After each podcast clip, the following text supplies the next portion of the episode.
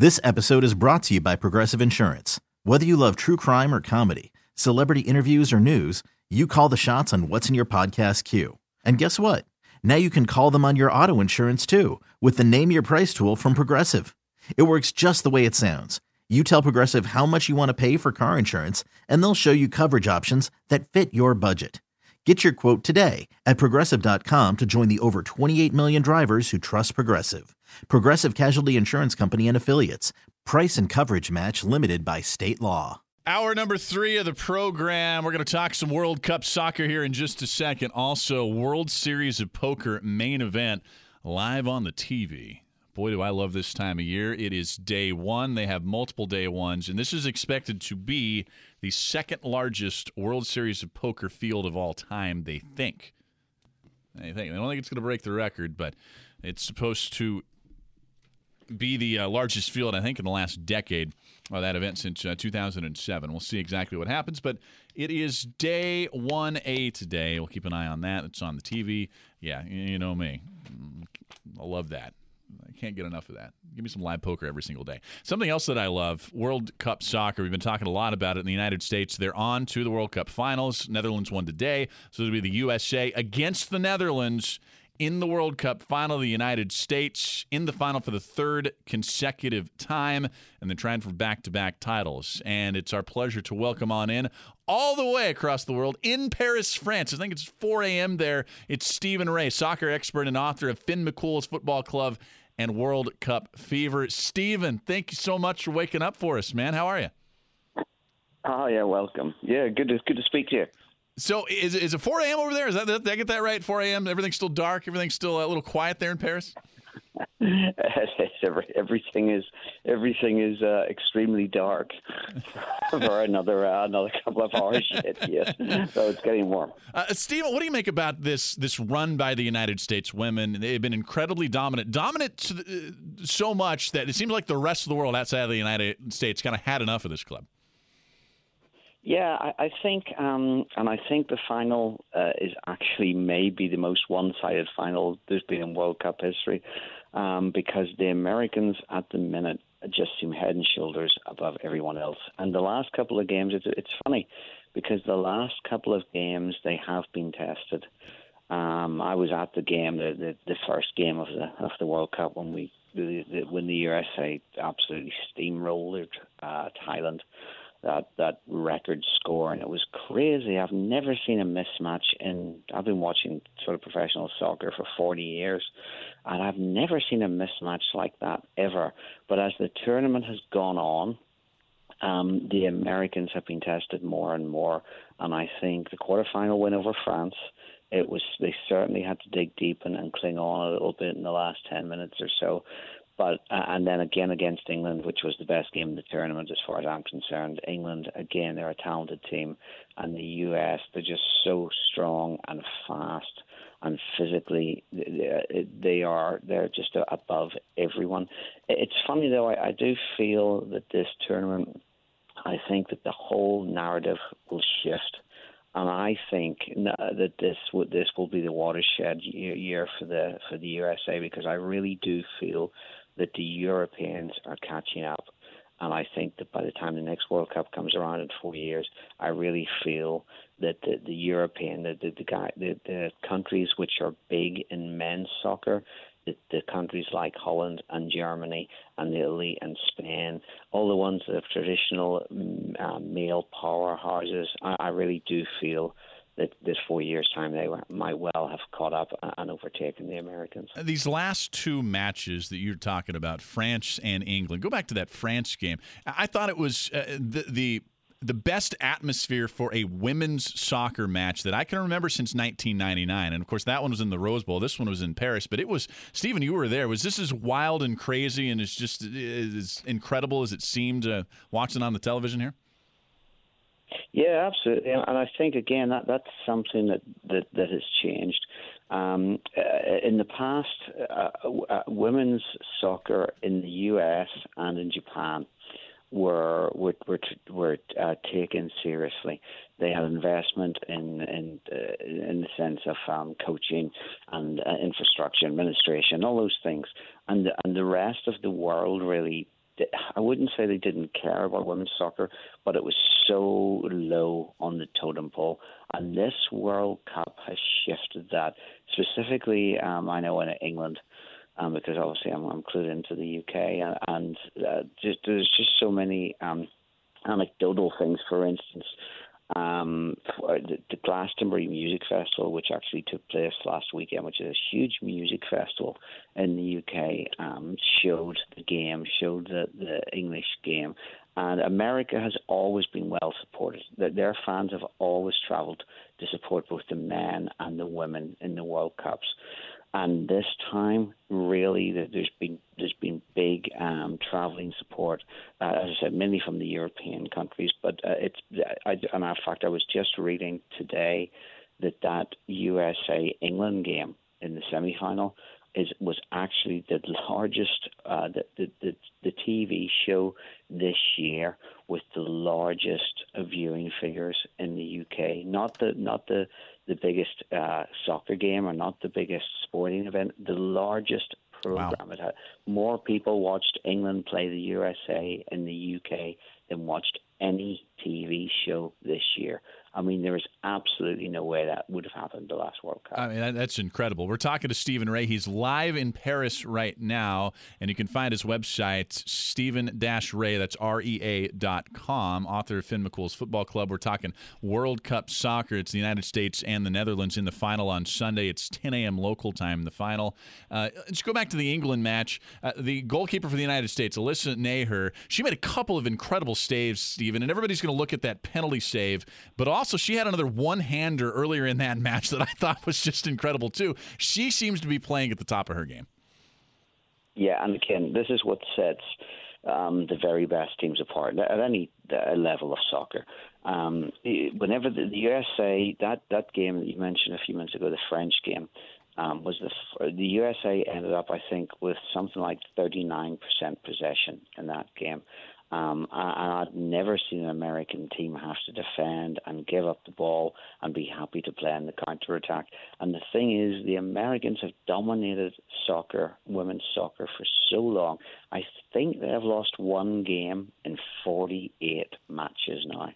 Um, they haven't lost in the World Cup since 2011. I mean, think about that. That's, That's incredible. Eight years that, that they haven't lost.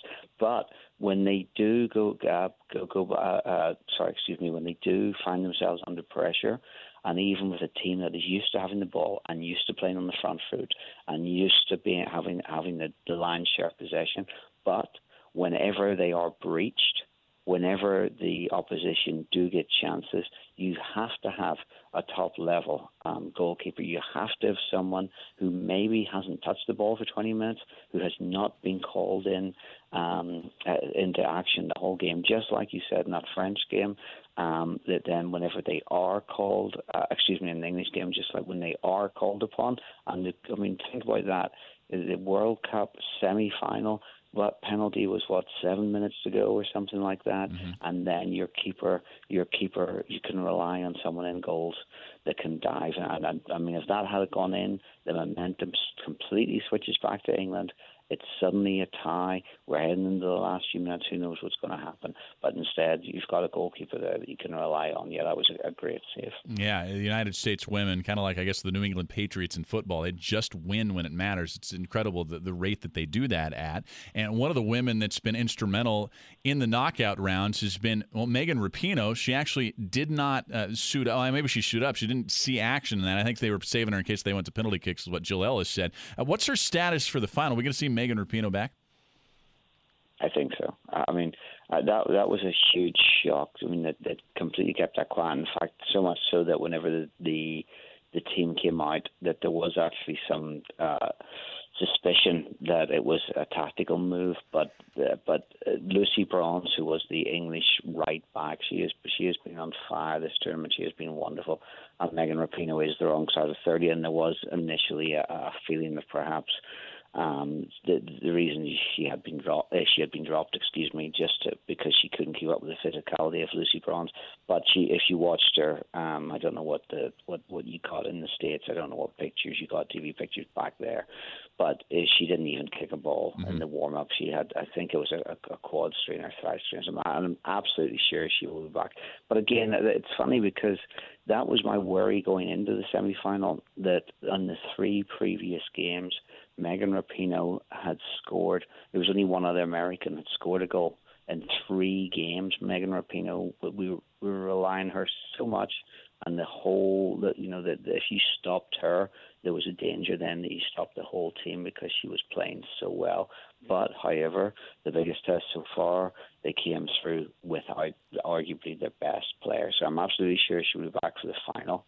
And, I'm, and I, like I said, I really cannot see the Dutch hanging with the Americans at all in this final, especially after what happened tonight. Yeah, it's good to hear that Rapinoe's going to be back. And eh, look, she's 33 now. You said on the wrong side of 30. She's been around a while. She's been part of these World Cups the last uh, two times they've made the final. She's a household name now anywhere in the United States. And probably people who are just very casual sports fans, people who never watch soccer, are going to know Megan Rapinoe. And, and I'll ask you, Stephen, is she is she playing the best that she ever has in her career, even though she's 33? And she's, is she the best player on the planet, should say, right now, at least in this tournament? Uh, she was. She's certainly whether she's the best or not, I guess, but she's she's certainly the most creative. Um, I think that she is always a danger. I think she is playing the best soccer that, that I've seen, certainly on the international stage. And I think it's it's funny. It it, it brings up another point. I think that this this is the difference. Um, we mentioned earlier how the European teams, or the European countries, are starting to come to get on to an equal level with the states, and how they're getting to be more professional and better coached and and and, and better set up and all those kind of things. But this team, this American team, has been there and done that. And going into the, this tournament, my one worry about the Americans was that their domestic league is is, is weak.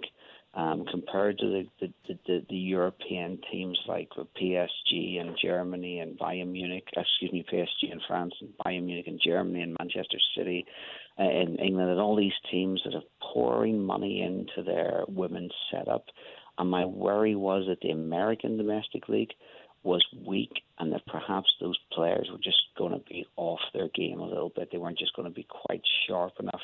But in fact, because it's been the opposite because this team, this players, the vast majority of these uh, Americans on the roster have been there and done it.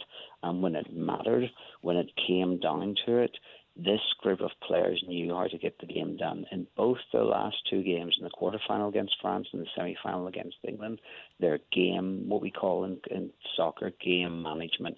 In other words, their last 10 minutes, they were just they just took this thing out of the game and they kept the ball and they fell over any time an opposition player came close to them and they just they saw the game out and they're definitely the Americans in this tournament are on a different level in general to the Europeans. And I just think this may be the last time we're at this position. Mm-hmm. And I think the Americans will absolutely need to make hay while the sun shines come Sunday. Wow. Uh, and so, uh, look, it sounds like you've already answered this, but you can make this quick if you want. It sounds like you think it's going to be a party for the United States women and all their fans on Sunday.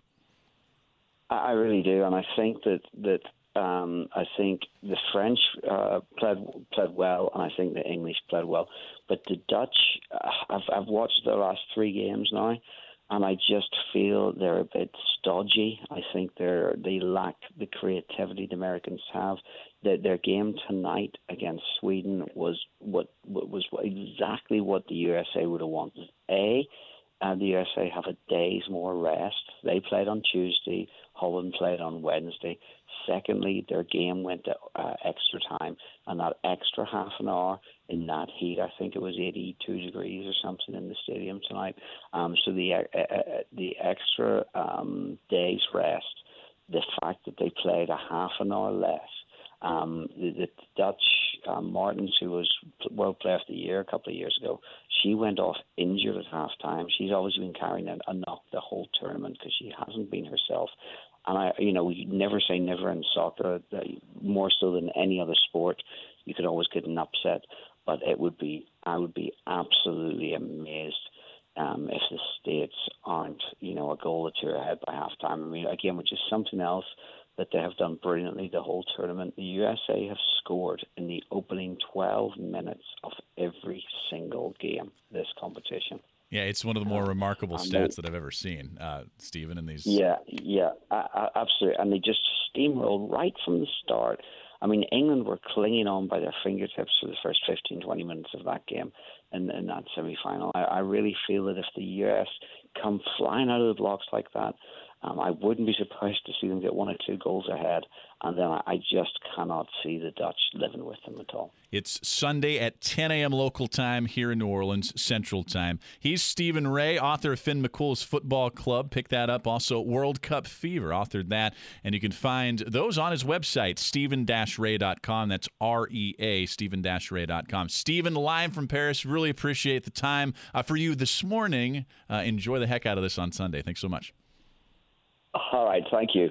All right, there he goes. And yes, on Sunday, I will be up and I will be decked out and ready to party my own rear end off. I can't wait. And look, then we're going to have the Gold Cup final. Could be the United States men against uh, Mexico. So we're going to have a heck of a few days of, of soccer here in the United States. As I guess the world has their eye on the United States uh, and their men's and women's national teams. So we're going to take a break. We're going to come back here in about three minutes on the last lap here on WWL. Welcome back to the show. U.S. men's national team was in a lightning delay in the semifinals of the Gold Cup and it looks like it just restarted about three minutes ago. United States up 1 0 on Jamaica in the semifinals there. I didn't want to, I had to mention that because I didn't want to jinx this. I thought they were going to be in the final. they're, they're still playing. I got ahead of myself, but hopefully the United States holds on there and makes it to the final of the Gold Cup. Uh, we also had the home run derby bracket set. Your number one seed is Christian Yelich, home run derby in Major League Baseball, going to happen during the All Star game. And it's Christian Yelich against Vlad Guerrero Jr. That's going to be fantastic.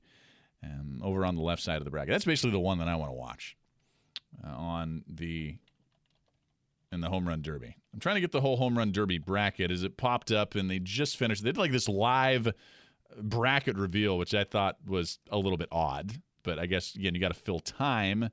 But here is the bracket. It's Yelich against Guerrero. Then you got Alex Bregman, the former LSU Tiger, going to be involved in this against uh, Joc Pederson. On the other side of the bracket, two seed Pete Alonso of the Mets against Carlos Santana, and then it's the Pirates Josh Bell against Ronald Acuna Jr. of the Braves. So those are the eight men participating in the home run derby. I don't think there's any doubt that it's Vlad Guerrero against Christian Yelich in that first matchup that everybody's going to be looking forward to. Got to mention some really sad news earlier today as uh, Louisiana Raging Cajun baseball coach Tony Robichaux died after complications from a heart attack. He was 57. And we saw all of the, the eulogies and the the thoughts from people that knew Coach Robe. I didn't, but just listening to everybody who did, talking about how great of a, a man he was, how great of a, a, coach and a person he was, but uh, again, more off the field stuff, behind the scenes stuff than actually teaching young men on the field. Now, he was obviously a great, great baseball coach, but it sounds like he was an even better man.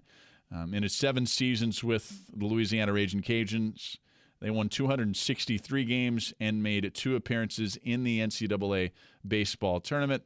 Uh, Robe actually coached McNeese State and then went to the University of Southern Louisiana, which was later changed to uh, ULL. 910 games. They won seven regional appearances, four super regionals, and one College World Series berth with Coach Robe at the helm. You can find that story on our website at WWL.com. Certainly a, a big time loss for that university, that community, and everybody here in South, um, well, in Louisiana and uh, the Gulf South. We are waiting on Debbie Bressler, who is the Go Forth on the River coordinator, as we're going to talk to her in about two minutes. It's 4th of July tomorrow, and everybody's talking about the celebration that's going to happen in Washington, D.C. We're also going to have a celebration like we usually do right here in New Orleans with the fireworks on the river, and everybody goes downtown on the Riverwalk. It's always one of my favorite times of the year. and I hope you get out there and uh, go see it. So, coming up next here, we're going to take our 60 second news break. We're going to talk to Debbie Bressler. Then I want to know a little later, as we have a half hour left on the program, I want to know what your 4th of July plans are. I want to know who has the best setup plan for the 4th of July. Whether that's just, you know, an insane barbecue plan, you got all the meat and the barbecue lined up, whether you got a crazy vacation going on, or maybe you've just got, you know, hundreds, thousands of dollars in fireworks that you're going to safely set off. I want to know who's got the best 4th of July plans. But Debbie Bressler of Go Forth on the River, she comes up next, next here on the last lap. Our Blue Runner Gumbo opinion poll at WWL.com. Where do you have Drew Brees on your all time list of quarterbacks?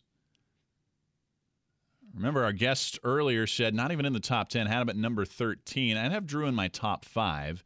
And that's where most of you are also saying 61% saying top five, 23% say number one, 14% top 10, and 2% none of the above. So outside the top 10. Keep voting there. We'll have a final update on our poll towards the top of the hour. Also, Sports Libs coming up just a little bit later. First time we've done that in quite a bit.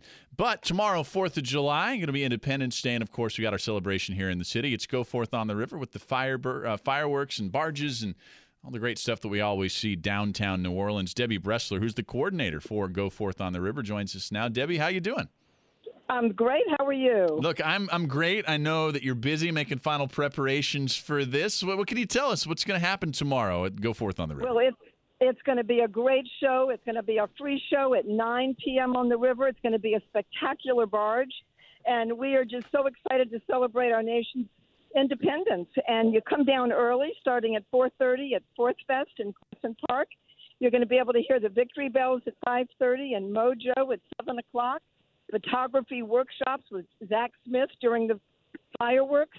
And the General Kelly is going to come out, the fireboat with its red, white, and blue plume it's going to be it's an exciting day and a special day, and we celebrate Independence Day as only New Orleans can. Oh, that's really true. Uh, year-round preparations for this, Debbie? Yes, we really do. In fact, you know, with an announcement Zach Strief made today, we're already working on our next year, which will be the 30th year that the Riverfront Marketing Group has produced Go Forth on the River. And we're really excited. And of course, we couldn't do it without Magic and WWL and the New Orleans Tourism Marketing Company and the Darryl Berger Companies and 18 other sponsors. We start every year all over having to raise the money for this show, and we're really excited about it and very grateful for all the True Blue sponsors that help make this happen. Well, that's great. Uh, the, the, announcement by Zach Strief, I guess I missed it. Is that just that it's the 30th and, and, we're doing it again, or was there something else there? Well, the 30th, and he's going to have Port Orleans get involved because they have a riverfront lager. Oh. So we're excited that we're going to have a great one tomorrow, and we'll immediately start on our 30th for next year. Hey, well, there you so. go. Um, so this is tomorrow. You said 4:30, Debbie, and, and of course it's free, right? It's all free. You can go to goforthontheriver.com for more information, for coupons, for parking. So, yes, it will be free, and it's everybody come on down. It's a spectacular show. I know we'll be covering it here a lot tomorrow with our news team on WWL. Debbie, good to talk to you again. Wonderful. And uh, look, I'll, I'll uh, see you out there tomorrow. Thanks so much. Thanks so much. Uh-huh. All right. Bye-bye. Debbie Bressler, Go Forth on the River coordinator. And, uh, well, I, I, didn't mean to fib there. I kind of got caught. I actually won't be in town. Remember, I'm leaving town. So I actually won't be. This is the first time I've not been in New Orleans for 4th of July, I think, since I moved down here a decade ago. It's going to be a little odd. Um, but I will be doing the show on Friday. Logan, you're going to be doing the show. So, Logan, uh, come back in here. Logan has uh, the rookie shift. So, if you've been anywhere and you can kind of low man on the totem pole, and you have, work in a business that's open on the 4th of July, you're going to have a schedules like Logan, a schedule like Logan's. And Logan, your schedule is not envious. So take us through Logan Falgout's schedule over the. Everybody's going to be celebrating and barbecuing, and then Logan's going to be here, right? Uh, that is correct. Yeah, no, I'm uh, I'm coming in for uh, for 6 p.m. Hopefully, I can get a little bit of barbecue uh, from uh, my family back at the house before I get here. You know, but uh, other than that, I know uh, one or one or two of my friends are really excited to set off fireworks and stuff like that. I mean, I've. Are you fireworks guy? Not exactly. I. So what I, does that? Not exactly. What does that mean? I find some enjoyment in it. It's just like I don't really have the time to like properly set up anything or anything like that. Like sure. like this year, uh, I didn't last year either. But uh, But you know their their version of uh, shooting off fireworks is probably getting a Roman candle and holding it in their hand and firing it off. So Oh, I got a good story about Roman candles. So, you ever get into f- bottle rocket or Roman candle like wars with your friends or, or siblings or anything like that when you were younger? I'm obligated to tell you no. Okay. Are you pleading the fifth, or is it, I'll let you leave, I'll let that answer stay, I guess. But uh, when I was growing up, my brother and I we, lived out in the middle of nowhere, so you could really set off fireworks. We did it very safely out on the river.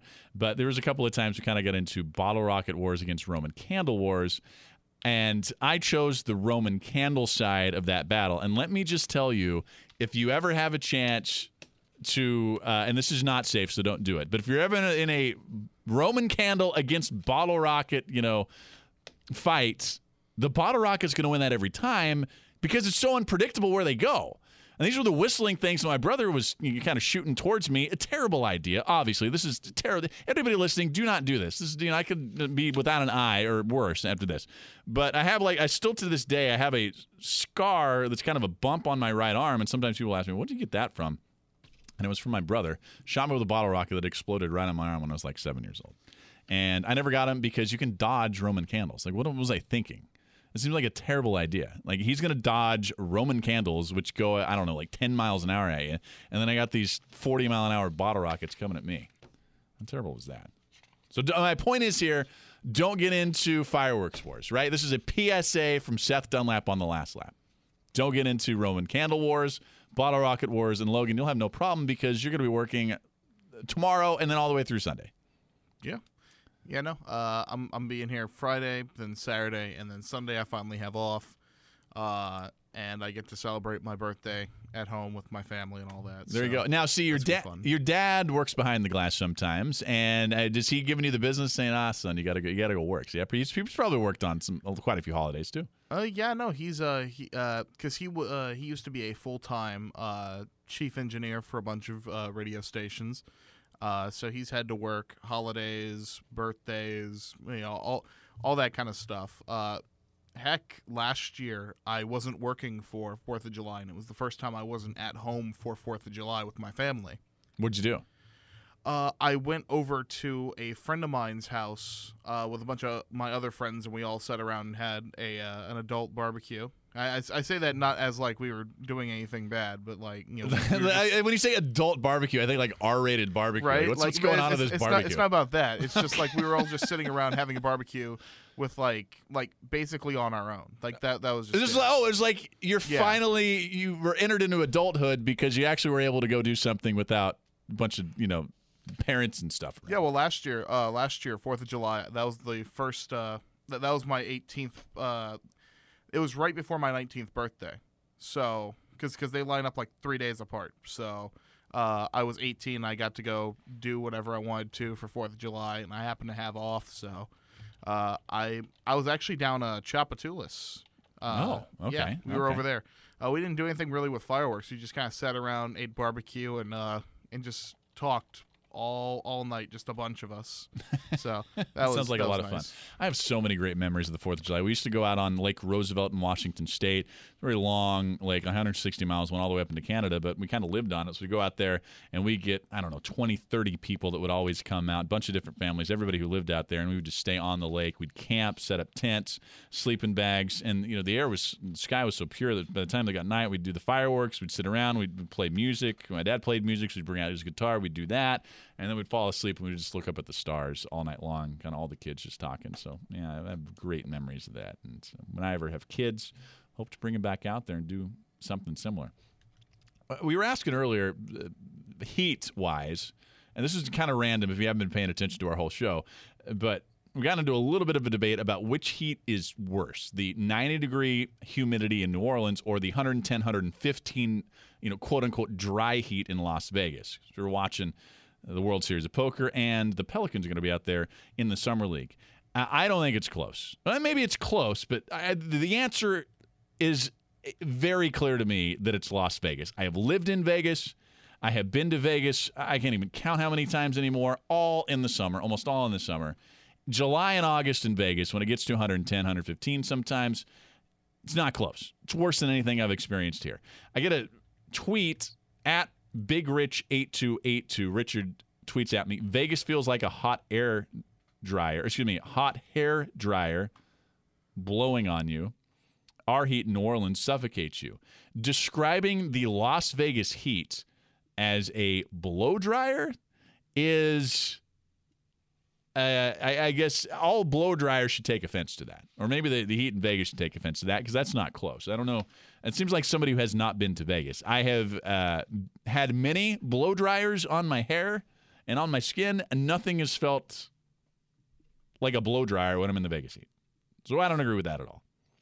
New Orleans is running away with our poll, our very unscientific poll on Twitter. 90% of the people saying New Orleans worse with the 90 degrees and humidity. And it is going to be humid and hot this next month. Boy, it has just been unbearable. It has at times here this last week.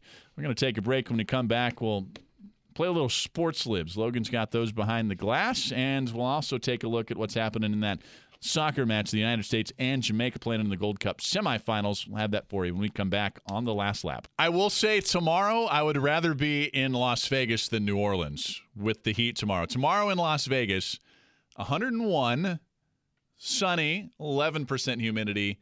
Tomorrow's forecast in New Orleans is 96 with 62% humidity. That sounds awful. I'm not going to lie. I don't want to be anywhere outside, water or otherwise, in a 96 degree weather with 62% humidity. Are you going to be hiding inside somewhere with that, or you got plans tomorrow before you, you work? Uh, I'm not quite sure what I have planned tomorrow. Uh, if I can help it, I'll be probably staying around inside. You know, out uh, of the 96 degree weather. You know, because yeah, and, and, here's the thing: I I absolutely love the winter time. Mm-hmm. Uh, I'm, I'm I'm a very big guy. Yeah, me too. So like, you know, I, I just have a lot of body heat, and that mixed with you know 90 something degree weather and 60 percent humidity is is not a good mixture. It, no, it's terrible. That, so if you're going out tomorrow, please be safe. Like we're going to hear about all sorts of you know heat strokes and and and those don't be part of those statistics. Hydrate, hydrate tonight if you are going out, and I don't know, use some sunblock or something. I'm doing it my own little PSA. Yeah, well, give me the 101 and 11% humidity. But something like next week, it's going to be 110. I'm looking at next week's forecast 110 in Vegas with 20% humidity.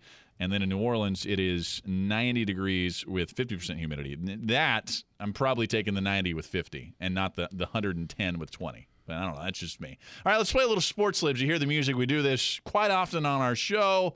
It's like Mad Libs. Logan's got some topics, some sentences that I haven't seen. We're going to fill in some blanks and you can play along on the text line at 87870. What you got, Logan? All right, first up here we have a 4th of July festive question. Okay. The first item on my 4th of July to-do list is blank.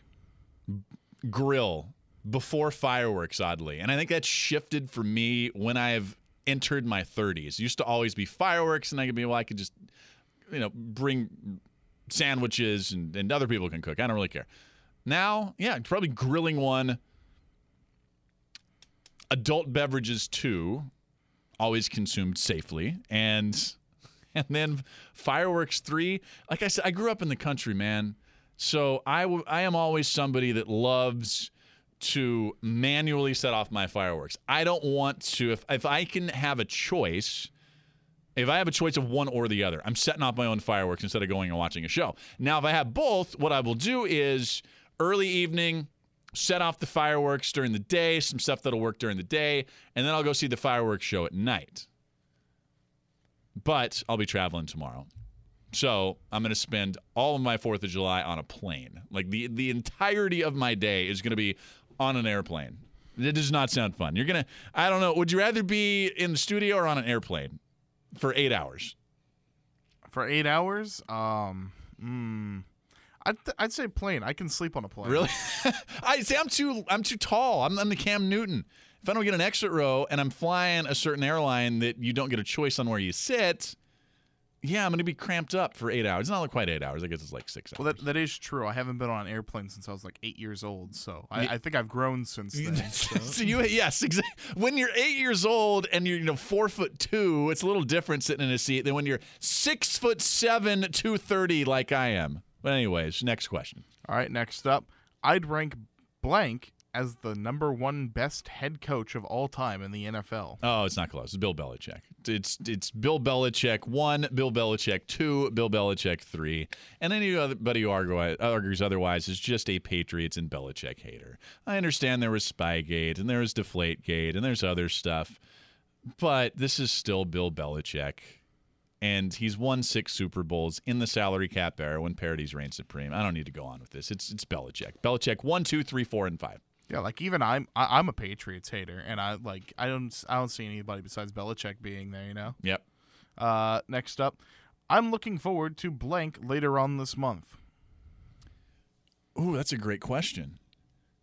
I'm oddly not looking forward to Saints training camp because I don't want to be out there in the heat, in the 96 degree weather with 60% humidity on airline drive. So I'm not looking forward to that later this month. What, what's happening later this month? Oh, there's a new movie. There's a Quentin Tarantino movie, the newest one. Uh, what is it? Uh, Hollywood. Uh, what's the new Tarantino called? It Live from Hollywood, a Hollywood story. Once, in, once upon a time in Hollywood. That's what it is. Once upon a time in Hollywood. It's the latest Tarantino film. Comes out, I think, on the 16th of July, and I can't wait. His last film, Hateful Eight, is one of my favorite films of all time. I am all in for this. It is basically kind of a meta look, Tarantino is, at all of his movies that he's made. DiCaprio's in this, Pitt's in this, and it, it just looks absolutely incredible. So that is what I'm looking forward to most, other than this vacation, would be the Tarantino movie. I'll have to go see that. I love Tarantino. Oh, yeah. Oh, yeah. It's going to be awesome. All right. Next one up here is a question Who should Pelicans fans be watching during the off season? Uh, by the way, I caught a, a bead from Quentin Tarantino on one of, I think I still have that one, in one of the Mardi Gras. It was pretty cool. Nice. Um, not Zion. The guy you want to watch in the summer leagues when I want to watch Jaxson Hayes when he actually suits up because he's not going to suit up on Friday. Contract rules; they can't actually complete the trade until Saturday. I am interested to see if he actually plays Saturday. If they get that trade completed and he can actually practice and suit up and play a little bit, I would imagine he's at least on the bench there. Maybe I don't know. Maybe not. Maybe they wait until game number three. But Jaxson Hayes is the guy that I'm most looking forward to outside of Zion. All right, next one up here, the last one we have. The women's uh, the women's World Cup has been a blank experience so far. Satisfying experience because exactly what I wanted to happen in this is happening. I wanted some routes in group play, and we got that with a 13 0 victory when the United States just went nuts. And then in knockout play, we've had back to back great matches against France and then against England. 90 minute slobber knockers, both of those. And I loved every minute of each of those matches, even though I was kind of laid up for both of those matches, oddly. So I wasn't able to get out and watch them like I usually was, but I was still kind of watching on my phone and wherever I could. But I, I, it's just been so satisfying. And like Stephen Rea said earlier this hour, well, the United uh, States is maybe not as head and shoulders above the rest of the world in women's soccer like they have been over the last decade or so. Everybody else is catching up. So maybe this is the last party that we'll see for the United States women at the World Cup level for quite a while. France is very young. They're going to be better. The England, the Brits are very young. They're going to be better. I shouldn't say the Brits, as it's just England, not all of the UK or Great Britain. But I can't wait. It's what is it? Sunday at 10 a.m. local time is the World Cup final against the Netherlands. Stephen Rea promises me it's going to be nothing but a celebration for the United States. So that's what I hope it is. You you caught any of the World Cup, Logan? Uh, I was watching it actually today before I came in. I There was watching the uh, the Netherlands versus uh, Sweden match. Yeah, I went to extra time. The United States probably wanted Sweden because Sweden's the team that knocked them out in the Olympics a few years ago, but they get the Netherlands instead. So we'll see that on Sunday. Here's a text from the 985 as Sports Libs in the book. I'll take the Vegas Heat over the Deep South any day. I've experienced both, and while yes, that Vegas heat isn't comfortable at all, it's nothing compared to 99 degree summer day in New Orleans with 80 plus percent humidity. Okay, I'll stop you there. Yes, if the weather gets up to 100 degrees or 99 in New Orleans and the humidity's like 60% plus, absolutely. I'm just talking about a normal summer day. And normal summer day this time of year is 110 in Las Vegas, 20% humidity, 15 to 20. Normal summer day in New Orleans, what about 88 to 90, uh, even a little bit less than that. I don't know, but I'd say 90 degrees, 50% humidity. I'm taking the 90 and 50. But that's just me. And I've experienced both. To each his own. Kind of like I said with this quarterback list, to each his own. We'll take a break. We're wrapping up our show next on the last lap. I can't believe somebody compared the Vegas heat to a blow dryer. That's somebody who's never been to Las Vegas in my mind. Watching a little World Series of Poker. Main event day one. I want to get back. I hope Ben Mintz makes a big run. Didn't get a chance to talk to him or Carter Bryant this week. It's holiday week, short week on this show. I will be back on Sports Talk on Friday. We'll be talking about that Women's World Cup, but also about the Saints, as we're just a few weeks away now from Saints training camp. Also, the Pelicans Summer League begins on Friday. It is the Pelicans against the New York Knicks, 6 o'clock. Just after that's when tip off will be, and we'll be covering it live. We're not going to be broadcasting the game, but we're going to be watching it and reacting to it live as we see Zion Williamson playing, yes, in the Summer League, but for the Pelicans with his some of his teammates for the first time. Frank Jackson also going to be back there, Christian Wood, Kenrich Williams, and this is a very very big summer, I think, for all three of those players, especially Kenrich Williams, who last year shot only 38% from the field, and people acted like Kenrich Williams was the truth at small forward. A guy who averaged 6.1 points and 38% shooting. I just don't know how you look at Kenrich Williams play and say that he's going to be a guy you want to get a lot of minutes. I've talked a lot about that on this show, but maybe he's developed. If he has, we're going to start to see it in the summer league. It's a four game slate that begins on Friday. No Jaxson Hayes or Nickeil Alexander Walker in those games or Didi Louzada Silva. Those players will get added to the Summer League roster once the trade is complete with the Los Angeles Lakers, as it's not actually able to be completed until July 6th. Now, if they're able to sign those contracts and then also suit up to play in the same day, I don't know, but the Pelicans do play on July 5th and then July 6th. Somebody texted for the 985 looking most forward to the Rolling Stones. Yes, yeah, Stones in New Orleans a little later this month. Final look at our Blue Runner Gumbo opinion poll at WWL.com. Where does Drew Brees rank among all time quarterbacks? And 60% of you are saying top five. That's what I've said. And 20% are saying number one overall. Thanks to everybody who voted on that at WWL.com and the radio.com app. I want to thank everybody who was part of the program tonight. Logan Falgu behind the glass. Thanks, man. Thanks to Diane Newman, our program director. Todd Manessis, a little banged up today, our assistant program director. Get well, Todd. Helen Centanni for helping out, and Tim Zimmer for booking the show. Tim's been working the morning shows, pulling a little double duty. Tommy Tucker, and then with us also. Thanks to Rick Gosselin, Daniel Salerson, Andrew Lopez, Stephen Rea, and Debbie Bressler, our guests on tonight's show. And remember, if you missed any part of the show, you can check the podcast, WWL.com, on demand section, radio.com app, and also Apple Podcasts is how I get a lot of my podcasts for all of uh, the shows here on WWL. Everybody, look, tomorrow is a very fun day. It's a celebratory day for everybody here in the country. Have a great and very, very safe 4th of July. Remember, drink responsibly if you're doing that, firework responsibly if you're doing that, and have a lot of fun with your friends and family. I'm Seth Dunlap. Give me a follow on Twitter at Seth Dunlap. We'll keep the conversation going there. And you can follow us on Twitter at WWLAMFM. I'll be back on Friday for Sports Talk, 4 to 8 p.m., live on a an undisclosed location or from an undisclosed location. We'll hand it off to Beyond Reality Radio right now. And in uh, recognition of one of the biggest trolls we've ever had on the program, one of our callers, here's a little Austin Powers Sharks with Laser Beams. Okay, picture this. It's Friday afternoon when a thought hits you. I can waste another weekend doing the same old whatever, or I can conquer it. I can hop into my all new Hyundai Santa Fe and hit the road. Any road. The steeper, the better. Because my all new Santa Fe is available with H track, all wheel drive, so I can hit the trail without a worry in the world. Heck, with three rows and best in class rear cargo space, I can pack the whole family in with all our gear. We've got available dual wireless charging for our phones, so we'll never lose touch with civilization, and we won't lose touch with the primordial power of Mother Earth. So, which is it? Waste the weekend or do something a little more epic? And conquer it in the all-new Hyundai Santa Fe. Visit HyundaiUSA.com or call 562 for more details. Hyundai, there's joy in every journey.